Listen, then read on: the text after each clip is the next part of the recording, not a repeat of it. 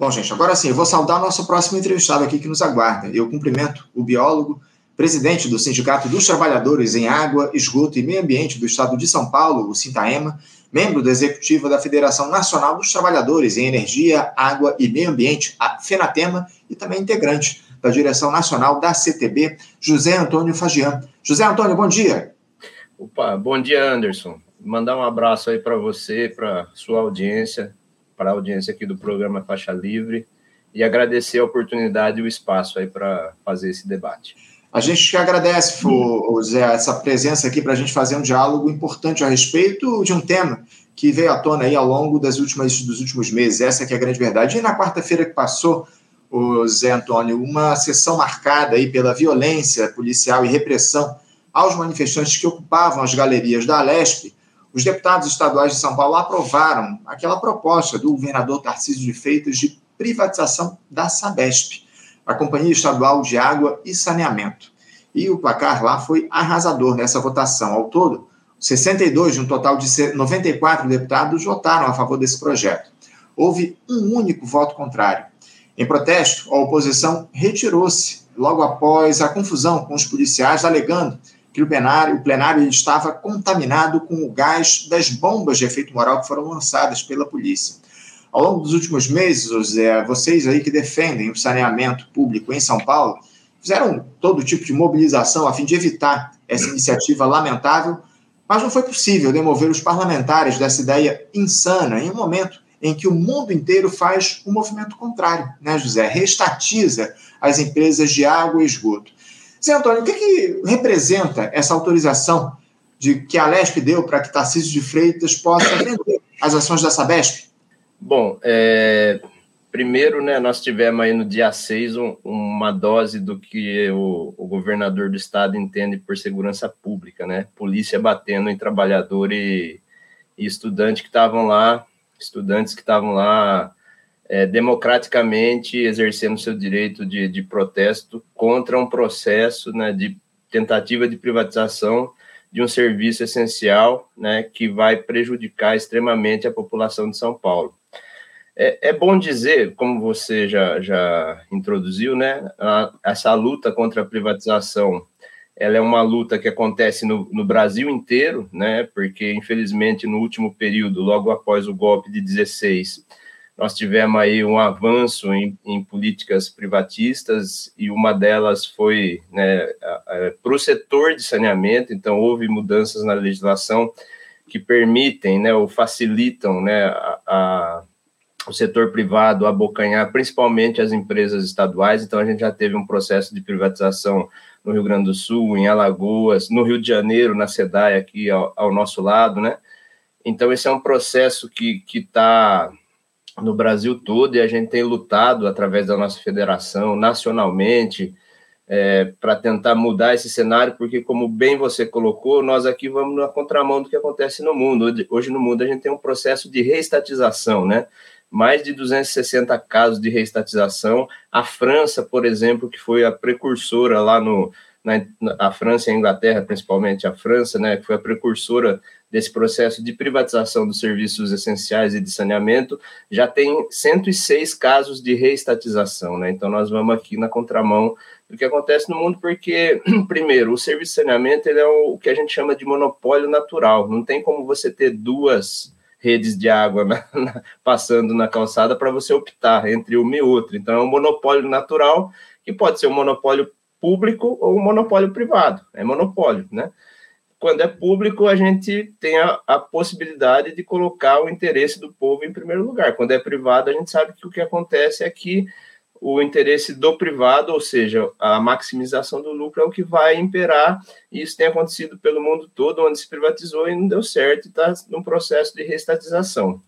Aqui em São Paulo, né, é, foi aprovado esse PL, né, que um primeiro parênteses que é importante se fazer sobre isso, né, a Constituição de São Paulo, ela tem um artigo que prevê que o serviço de saneamento tem que ser feito e organizado por uma empresa que o, onde o Estado seja né, o controlador e o principal acionista, pelo menos, né? Então, a primeira coisa que está errada é que tinha que ser uma PEC, não um projeto de lei, né? Então, esse é um primeiro questionamento que nós temos na justiça, inclusive, através da frente parlamentar é, que nós conseguimos constituir lá na Assembleia Legislativa de São Paulo. O que aconteceu no dia 6 foi a autorização para o início do processo de venda das ações. Então, a gente tem essa etapa ainda que está em debate na justiça, que pode ter um efeito, mas é sempre importante frisar isso, né, que a, luta ela não acabou, né, porque às vezes as pessoas viram, né, ou veem a, a a aprovação do PL já, já dão como privatizada essa BESP, não é isso, né? Então a gente continua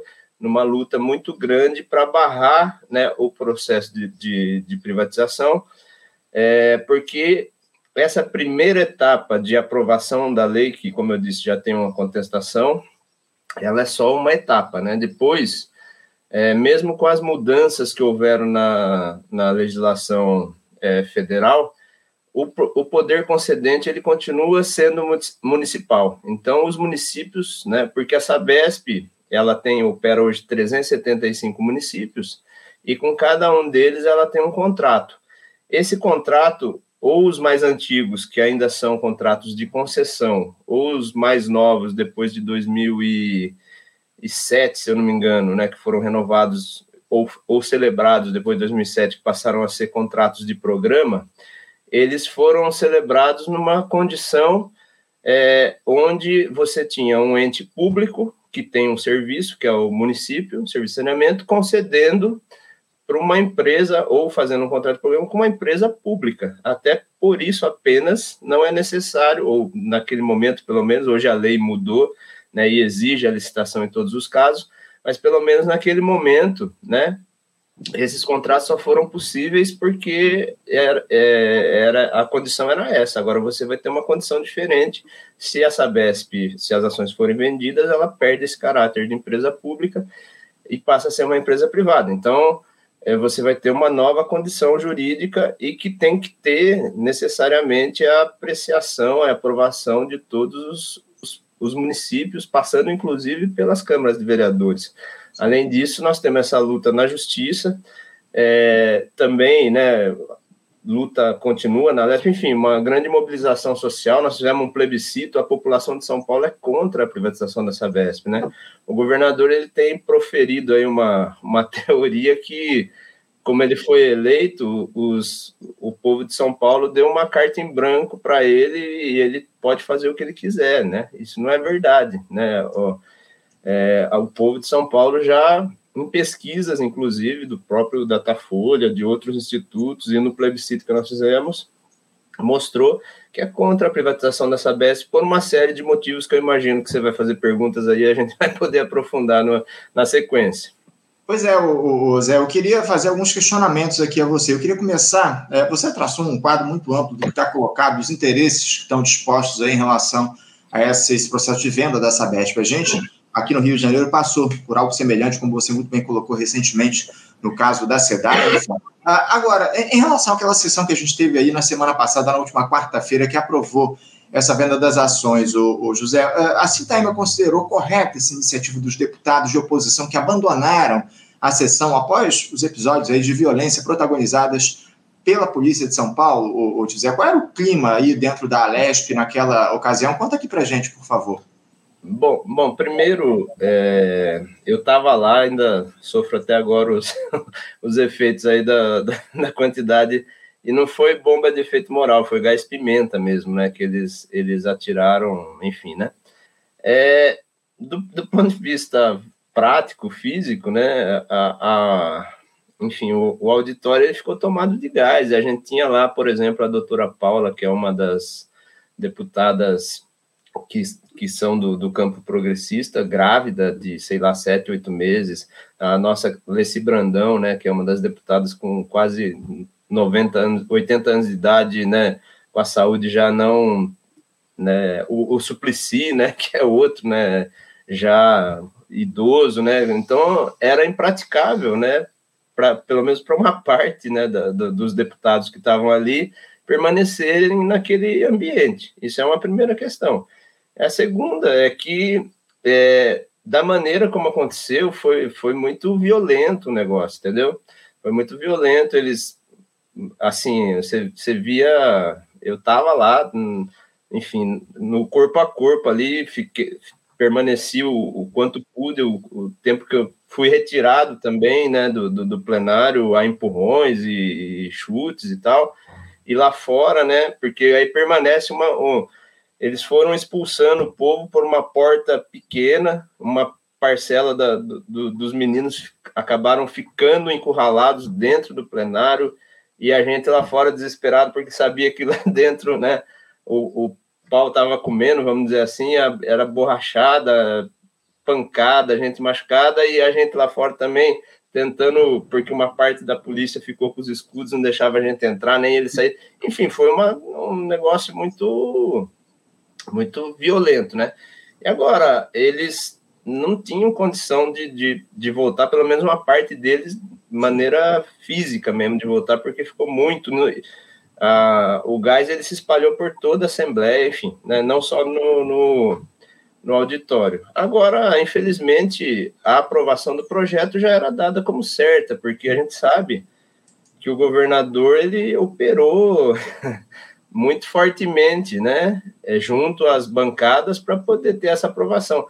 Nós fizemos um trabalho, como eu disse, né, nós temos uma, uma frente parlamentar é, constituída lá, com deputados do campo progressista, do PT, do PCdoB, do PSOL é, e, e outros, né? Então a gente por meses ficou lá conversando e levando, né, todos os argumentos de que a Sabesp não precisa e não deve ser privatizada, porque é uma empresa saudável economicamente, lucrativa, que presta um serviço de excelência para a população, que já tem todos os serviços é, é, quase todos os municípios universalizados. Foi a, uma das únicas empresas, né, porque a, a, a mudança que eu mencionei que teve na lei, é, a, o marco regulatório do saneamento foi uma lei sancionada pelo Lula, que é a 11445. E agora, no, no Temer, ou já no Bolsonaro, enfim, não tenho certeza, foi, foi a, a 11425, desculpa, a 14025, foi a lei que modificou o marco regulatório de saneamento. E ela tem uhum. algumas exigências, né? Traz umas, algumas exigências. Uma delas é que a, as empresas comprovassem a capacidade de universalizar o serviço de saneamento até 2033.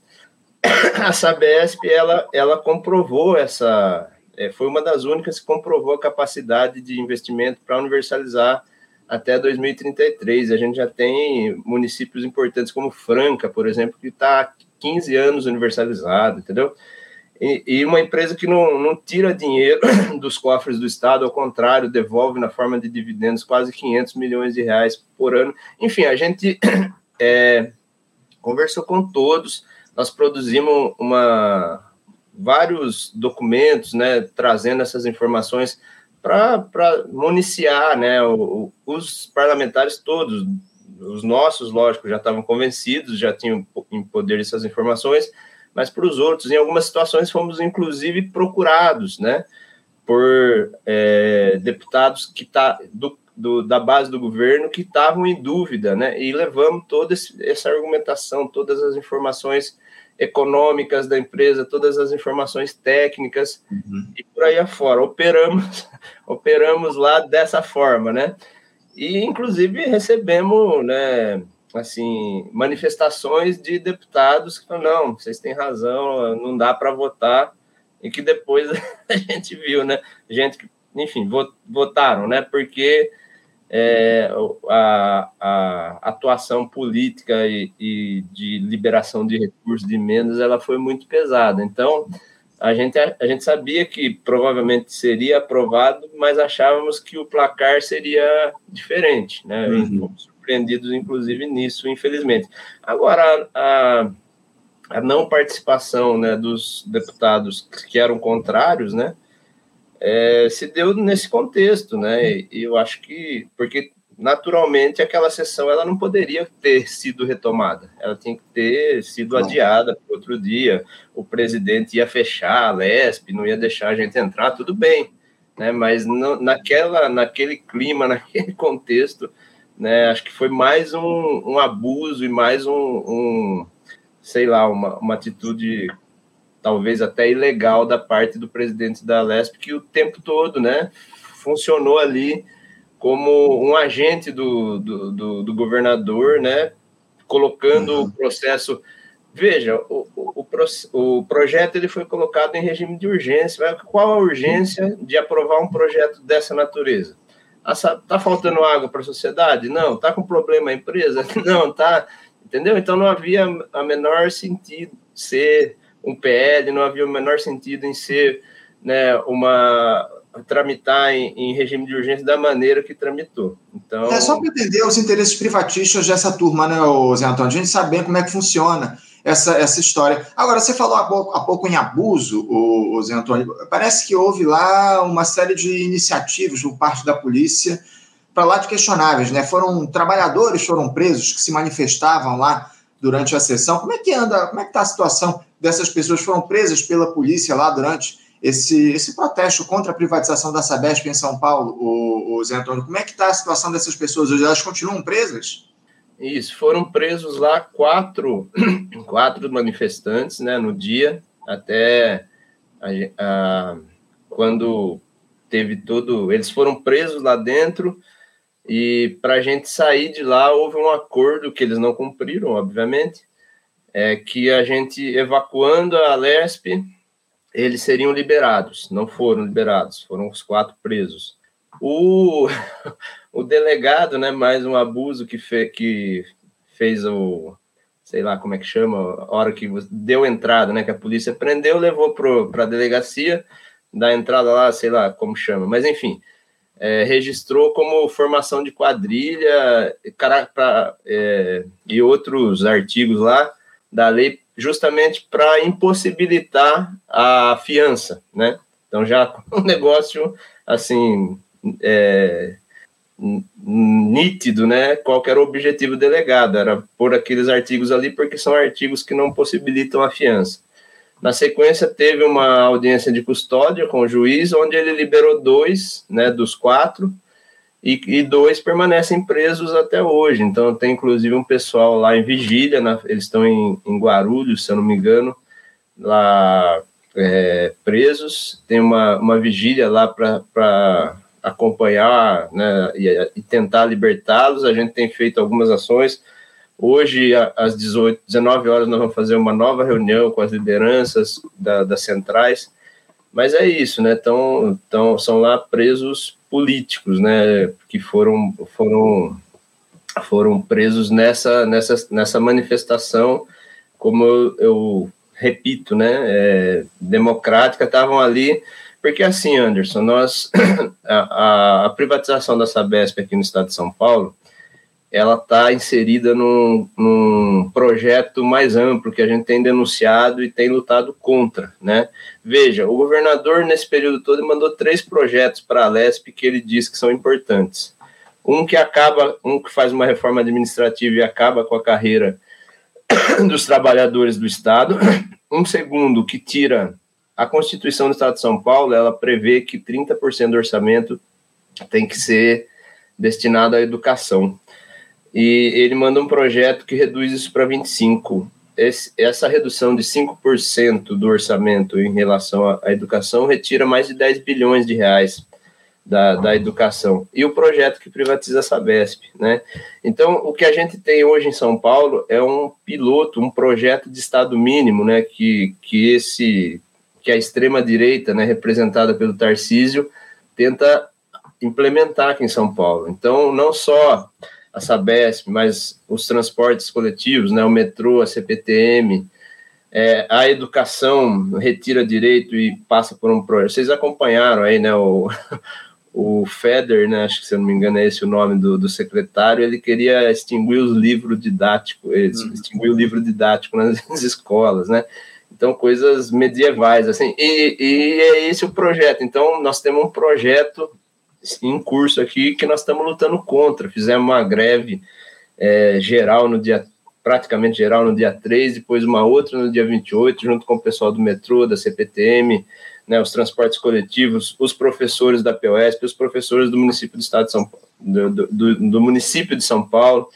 Então, nós temos uma luta contra esse projeto, porque nós entendemos né, que é, como quem precisa desse tipo de serviço essencial, né, quem, precisa de, quem precisa de educação pública de qualidade, quem precisa de saúde pública de qualidade, quem precisa, quem usa né, o transporte coletivo, quem precisa de uma empresa de saneamento que presta um serviço de excelência, e que tem uma tarifa adequada é a classe trabalhadora de São Paulo, né? Então, por isso é tarefa da, de todo o povo de São Paulo derrotar esse projeto. Então, esses meninos, né, dentro desse entendimento, não são trabalhadores da Sabesp, e não só os meninos, mas você tinha lá professores, você tinha lá trabalhadores do metrô, da CPTM, trabalhadores do Estado, enfim, uma, uma, um público diverso de várias categorias é, lutando né, e protestando contra a privatização da Sabesp e, é nesse cenário que eles são presos, né? Então a gente entende que são presos políticos e por isso vamos não vamos medir esforços aí para para libertá-los. A gente a gente acompanhou, Zé Antônio, ao longo desses últimos dessas últimas semanas a de vocês aí em São Paulo na luta uh, contra a privatização da Sabesp, a, a luta do pessoal do metrô também. A gente fez um diálogo muito próximo uh, diante dessas manifestações, dessas movimentações, das greves que aconteceram aí em São Paulo, enfim, a gente está acompanhando de perto todo esse processo e é lamentável que nesse momento a Sabesp tenha sido alvo do interesse dos rentistas aqui no nosso país, do interesse dos neoliberais. É, é, é preciso mais do que nunca muita luta e muita mobilização no sentido de tentar reverter esse processo. Eu tenho certeza que vocês farão e a gente vai continuar de olho aqui ao longo do próximo ano, tá bom, José Antônio? Eu quero agradecer a tua presença aqui no nosso Faixa Livre, mais uma vez colocar os nossos microfones à disposição de vocês da Sintaema para fazer o diálogo a respeito dessa mobilização na luta contra essa venda criminosa da Sabesp aí em São Paulo. Obrigado, Zé Antônio, pela tua participação. Te desejo, na medida do possível, boas festas aí e em 2024 a gente segue acompanhando todo esse processo, tá bom? Eu, eu que agradeço a, a oportunidade, só, só quero dizer o nome dos meninos que estão presos, é o Lucas e o Hendrio, né? Então, fazer uma... uma Lucas e... Lucas e Hendrio. Hendrio e Lucas são os presos ainda aí pela sua, a sua ação arbitrária da Polícia de São Paulo na última semana desse ato aí contra a privatização da Sabesp lá no plenário da Lesp. Mais uma vez, o Zé Antônio, ficamos aqui à disposição, mantemos aqui os microfones abertos e o diálogo com vocês da Sintaema para analisar todos, o, todos as, uh, os desdobramentos desse processo que está colocado. Mais uma vez, muito obrigado, Antônio, o Zé Antônio. Força na luta para vocês aí em São Paulo.